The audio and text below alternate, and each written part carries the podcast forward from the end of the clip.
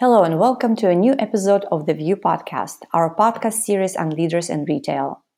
I am Julia Dietmar, the Chief Product Officer of Vue.ai, and your host for today. Our today's guest is Andy Ruben, founder of Yerdle Recommerce, a retail company that's making it easy for brands to buy back and resell their used items.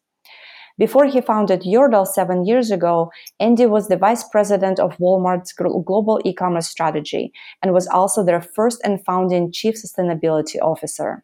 He is also recipient of the Sam Walton Entrepreneur Award, Walmart's highest annual honor, and was recognized as 40 under 40 business leader.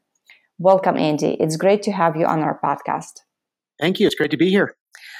You've spent many years working in retail before you founded Yerdle. What was the idea behind starting e-commerce business? Tell us how the Yerdle journey began. The goal of any retailer is to serve customers. And increasingly, we have so many items in our lives. We're kind of overflowing. It's an abundance of items.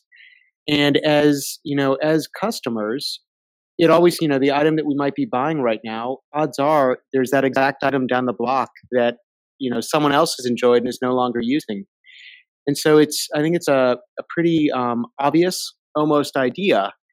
And you know, in starting Yerdle, it was we just I it was so hard for me not to see this exist in the world at a certain point that um, it I guess at just some point became the leap of making that the way things worked.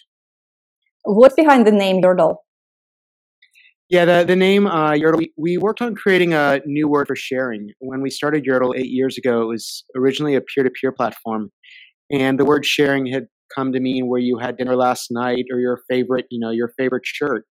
And we wanted more words of sharing to really kind of speak to the community, being part of a community, having more as part of a community. And so we created Yerdle that was also um, available with uh, with a website on Instagram, Twitter, etc. Six letters as a new word for um, for sharing things. That's cool. Um, so, re-commerce and uh, sustainability are the core values at Yerdle. Why is it so important in today's retail context? How has Yerdle led by example to not only sell sustainable products but also have an overall sustainable business model? Let's start with sustainability and then we'll come back to the importance for brands and retailers. From a sustainability point of view, just as a global society, we produce a hundred billion items every year for seven billion humans, and I'm talking about um, I'm talking about the fashion, luxury, and accessory space. That's an insane amount of production. And what has been happening over the last 30 or 40 years is that we tend to buy more items and use them less. And we need different models um, if we're going to create a better future or even a feasible future. We need better models where we can wear things less, but they don't end up living in our closets. We get to use them, we get to wear them, and then we're able to put them back out in the world. And that model is an essential part of any future for a retailer or a brand, or really a society in terms of just a, a feasible future. Why it's so important for brands, in addition to sustainability, is that it's a change in how customers shop. And fundamentally, when there's a shift in what we all kind of how we access things. So, be it you know where we used to have smaller closets, um, you know, in the past. Now our closets are much larger. They tend to include a lot more fast fashion items. Uh, they might include one or two nice pieces. The closet of the future will probably have a few items in it that are being rented. It'll have far more pieces that are staple pieces, maybe from brands that today we couldn't access, but you know, better items, higher quality. And the closets overall will be a lot smaller. Again, because we'll have access to these items as opposed to needing to have every item in every closet. And so, as a brand or a retailer that stays relevant to their customer base, brands and retailers have to evolve with this model. And if you are a brand or retailer and not in the resale space, you're simply spending all of your user acquisition or customer dollars for 80% of the market because that 20% of the market is is has different expectations. So it's just essential, like always, for brands and retailers to stay relevant with macro shifts like this and how we shop. Interesting. So, does it mean that you, you just talked about rental, and Yerdle is uh, is a platform that powers um, used um, item resale for for several brands? Are you planning on also getting into rental business and being a platform for rentals? Yeah. So at the moment, we are focused on resale as opposed to rental. I mean, it's never to say that we wouldn't be in that business, but we do see the space. We, we do see it all as the same space we do see all of both retail, uh, both resale and rental is a way to, to gain more access without the necessity to have long term ownership, right? Where these items just sit in our closets forever. So we are excited by the growth in rental. We're excited by the growth in resale, and especially the brands that we're working with and the progress they're making. Um, continuing on kind of sustainability topic, um, what happens to used unsold items and how does yeah, that one, process how does that process work at Yerdle?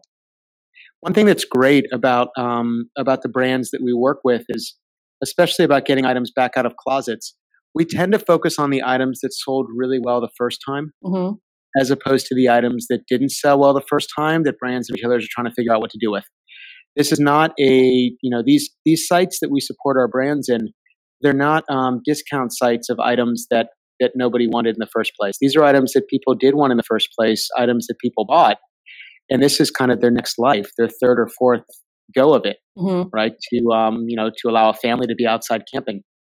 And so we tend to have very high sell through because when you're talking about these one of a kind pieces, it's a Patagonia jacket from 1992 and it's, you know, it's been through three owners. And, you know, when you're on the site, there's, if you're looking for that jacket, you don't, you know, there, there's an infinite time because if you if you're not going to grab up that jacket, someone else will. Mm-hmm. So they tend to be items that sold well the first time, and the sell through tends to be incredible, incredibly high because they're really sought after pieces. Yeah, that's that's absolutely true. Um, so customers today definitely have evolved in a way where transparency, trust, awareness are key factors that influence their purchasing decisions. What are your thoughts on this, and how do you see purchasing decisions uh, further evolving? Yeah, there's there's absolutely a trend, especially with, um, and it's really a welcome trend with millennials and Gen Zs about aligning with values, right? Value alignment with mm-hmm. the brands that um, that that they support. But I think that there's a lot of talk, um, and I think that there's some action. But I think increasingly, as you know, with more transparency, there's there's an expectation that companies can't just you know, can't just put up a box that takes items back without really a thought about where those items go next. And the expectation with more transparency and more awareness goes beyond just, you know, a marketing slogan and a banner to to really being able to take back items and have a plan to get the next use out of those items. I don't think it's going to be enough. In fact, I think it's even a liability to simply take back items for people that are ultimately burned and buried anyway.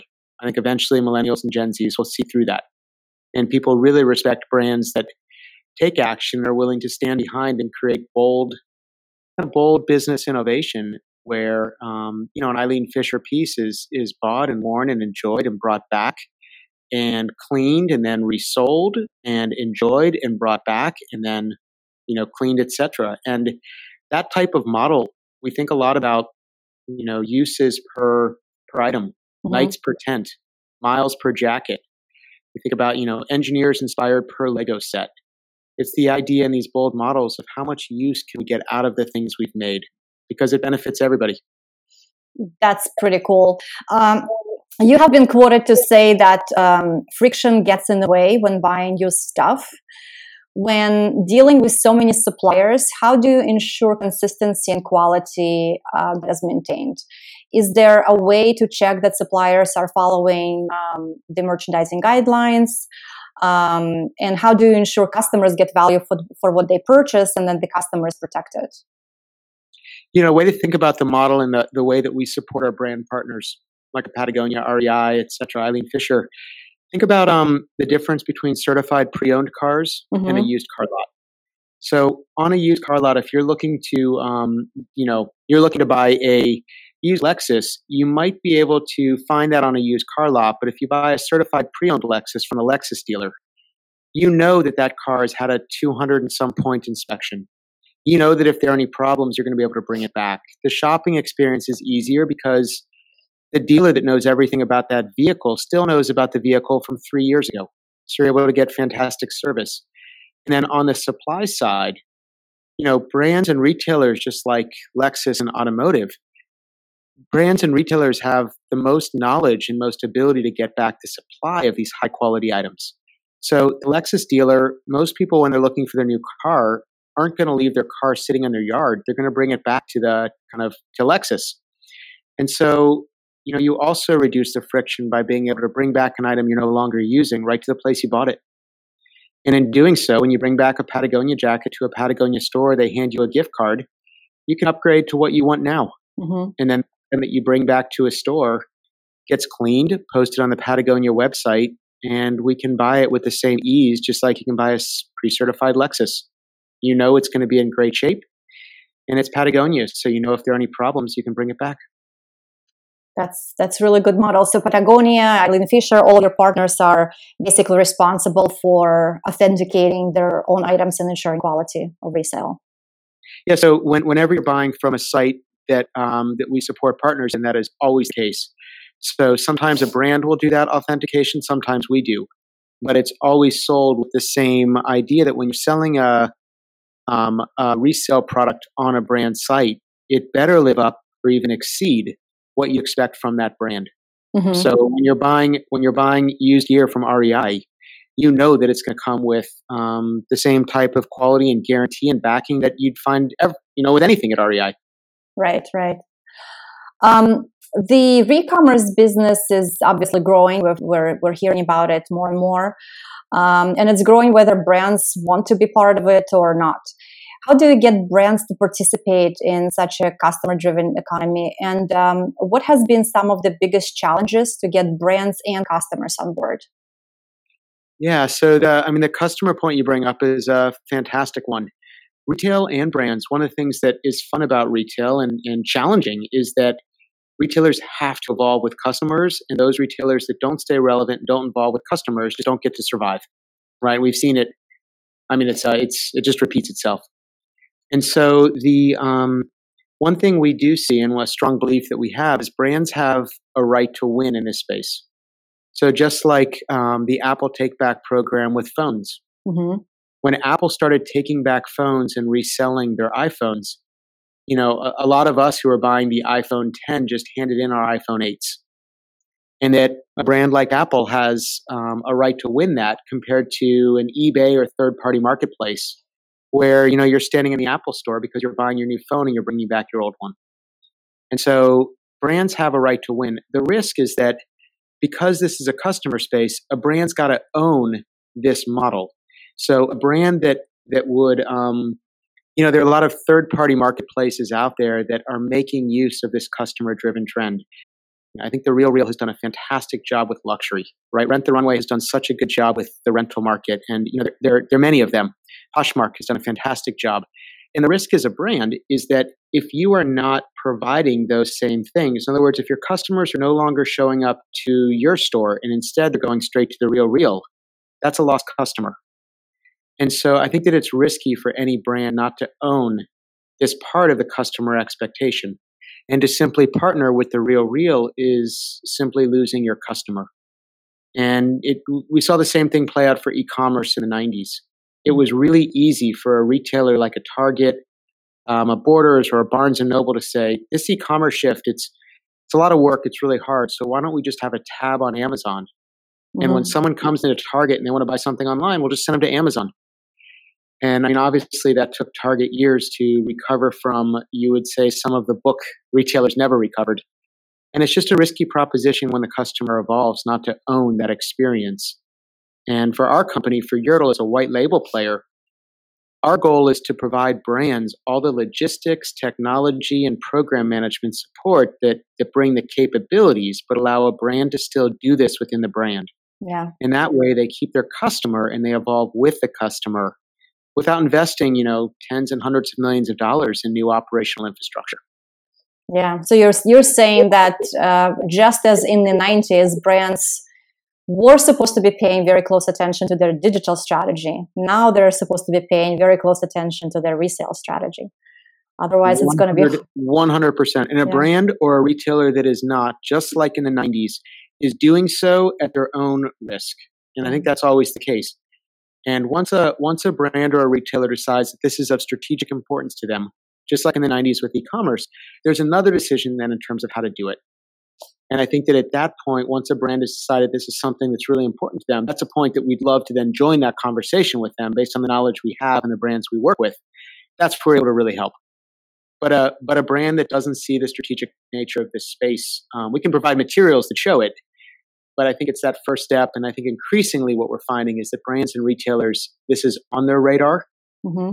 They are aware of the shifts in the way customers shop, and they're really at that next question, which is how do we how do we address this now? You're you're partnering now with uh, brands like Patagonia, Eileen Fisher, REI, Taylor Stitch, Arc'teryx. I'm sure Correct. I'm pronouncing it correctly, to, to launch their um, uh, used product online storefronts, which uh, are powered by Yerdle.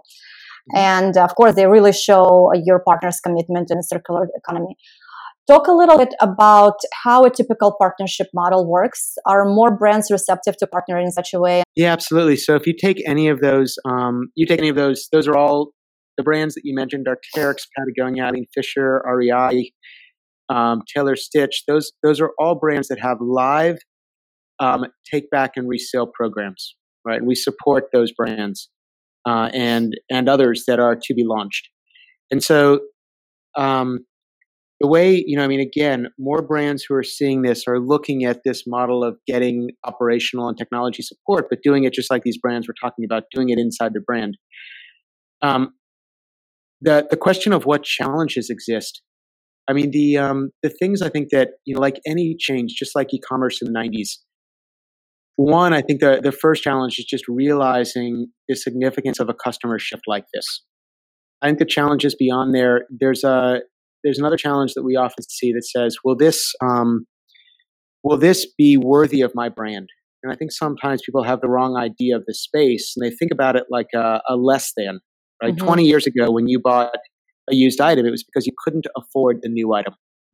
Whereas millennials and Gen Zs will be a, you know will buy a, a pre-owned item because it's got history and, and heritage and some narrative and it's more of a one of it's more interesting. Mm-hmm.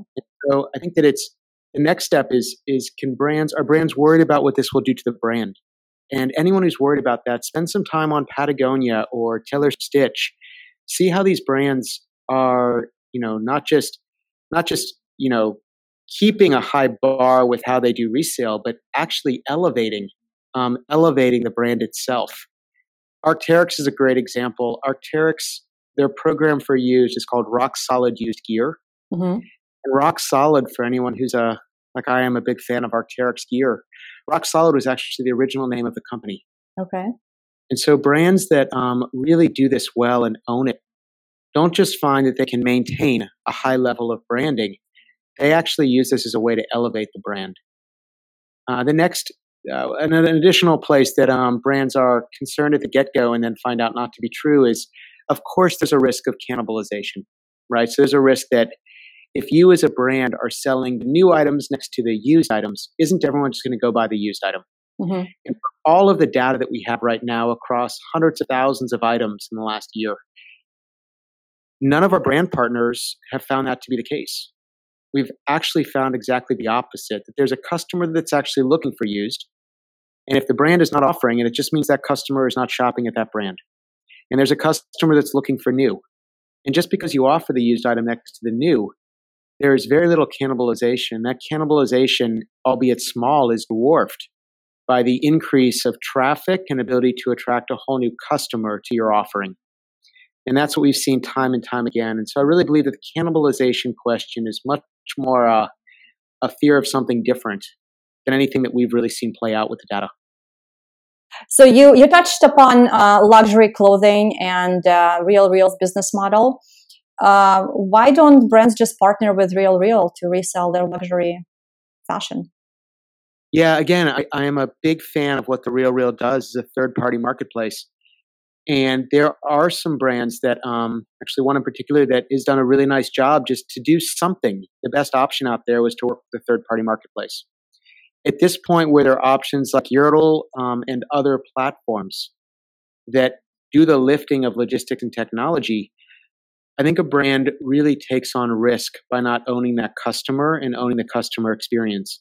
And so a brand that has a long term strategy of working with the third party marketplace, again, is a lot like a Target deciding to do e commerce not as Target.com, but to just outsource that to someone like Amazon. Mm-hmm. And really, the, the heart of the risk is that these platforms, their interest, their primary interest is, you know, rightfully so, is in building their own brand, right? And building their own marketplace. That's what they're brilliant at. But they build that leveraging the brand names. Their job is not to grow those brands, it's to grow their own brand and grow their own user base. And so, whenever you partner with someone who's got misaligned interests to your own, I think it's a risky proposition. And this one's risky just in terms of owning your customer. And that is essential.